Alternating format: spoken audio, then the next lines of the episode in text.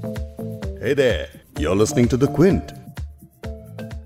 America के president Donald Trump और हमारे प्राइम मिनिस्टर नरेंद्र मोदी जी की दोस्ती अक्सर चर्चा में रहती है। इस साल 22 सितंबर को यूएस में टेक्सास के ह्यूस्टन में हुए हाउडी मोदी इवेंट में दोनों में ब्रोमांस खूब देखने को मिला। मोदी जी ने वहाँ ट्रंप साहब के लिए खूब बैटिंग की और कहा कि 2016 में अब की बार ट्रंप सरकार का नारा खूब गूंजा था। ट्रंप भी कहाँ रुकने वाले थे? उन्होंने भी कहा कि मोदी जी की लोकप्रियता को देखकर ऐसा लगा कि अमेरिका के rock and roll singer Elvis Presley आ गए हों। खैर, मोदी जी के दोस्त डोनाल्ड ट्रंप पर इन दिनों एक खतरा मंडरा रहा है। उनके खिलाफ इम्पीचमेंट यानी महाभियोग के लिए जाँच शुरू हो गई है। ये इम्पीचमेंट क्या बला है और डोनाल्ड ट्रंप इसके घेरे में कैसे आ गए हैं? इसी पर आज बात करेंगे बिग स्टोरी पॉडकास्ट में। मैं हूँ फबीहा सैयद। आप सुन रहे हैं big story podcast Quint Hindi पर। 2016 में राष्ट्रपति बने डोनाल्ड ट्रंप एक ऐसी प्रक्रिया का सामना कर रहे हैं जो शायद उन्हें इम्पीच कर दे, यानी उन्हें अमेरिका के राष्ट्रपति पद से ही हटा दे। इम्पीचमेंट का मतलब क्या होता है, ये आगे आपको पॉडकास्ट में बताऊँगी, लेकिन उससे पहले जानना बड़ा ज़रूरी है कि ऐसी नौबत ही क्यों आई है।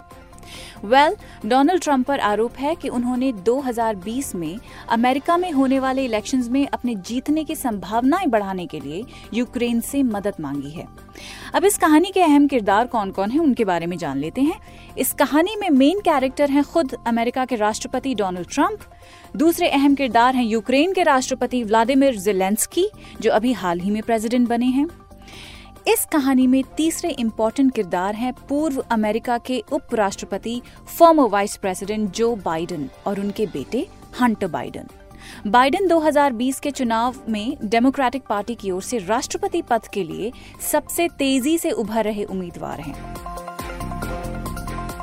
अब इम्पीचमेंट की जाँच को समझने के लिए पूरा मामला समझना ज़रूरी है। दरअसल जो बाइडन के बेटे हंटर बाइडन ने 2014 में ब्यूरिज्मा होल्डिंग नाम की एक यूक्रेनियन गैस कंपनी के साथ काम करना शुरू किया। उसी समय इस कंपनी ब्यूरिज्मा के मालिक के खिलाफ यूक्रेन में उधर भ्रष्टाचार के मामले में जाँच चल रही थी। अब इस इन्फॉर्मेशन को ध्यान में रखते हुए ट्रंप पर जो आरोप लग रहे हैं, उस पर आते हैं।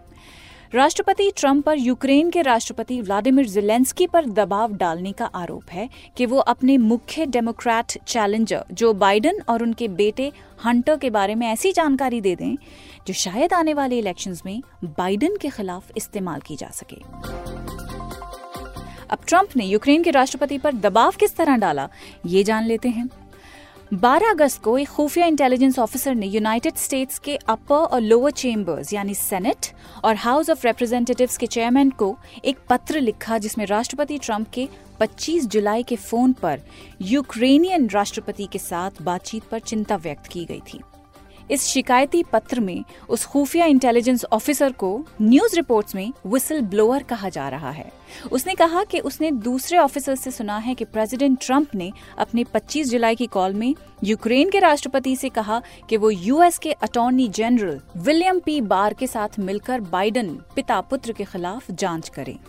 लेटर में यह भी लिखा था कि उस फ़ोन कॉल में ट्रंप ने यूक्रेन को दी जाने वाली मिलियन डॉलर्स की मिलिट्री एड को रोकने की बात की।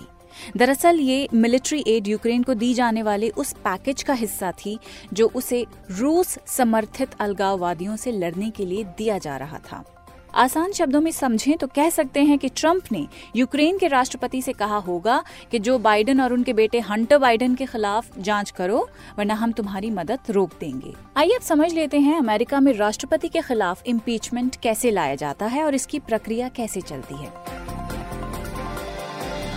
इस संदर्भ में जो अभी बैकग्राउंड मैंने आपको दिया है, इसके हिसाब से ट्रंप को इम्पीच करने का मतलब है कि उनके खिलाफ यूनाइटेड स्टेट्स की संसद में ऐसे ठोस आरोप पेश किए जाएँ जिनकी बिना पर ट्रायल की शुरुआत हो सके।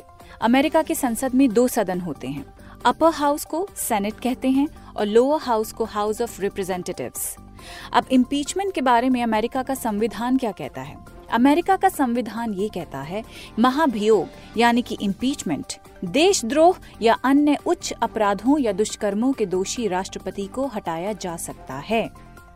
आसान शब्दों में समझें तो देशद्रोह या कोई दूसरा संगीन आरोप अगर किसी प्रेसिडेंट के खिलाफ साबित होगा तो उसे पद से हटा दिया जाएगा।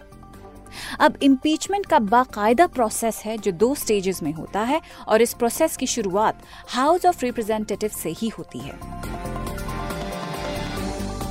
किसी को इम्पीच करने के लिए हाउस ऑफ़ रिप्रेजेंटेटिव्स में वोटिंग होती है।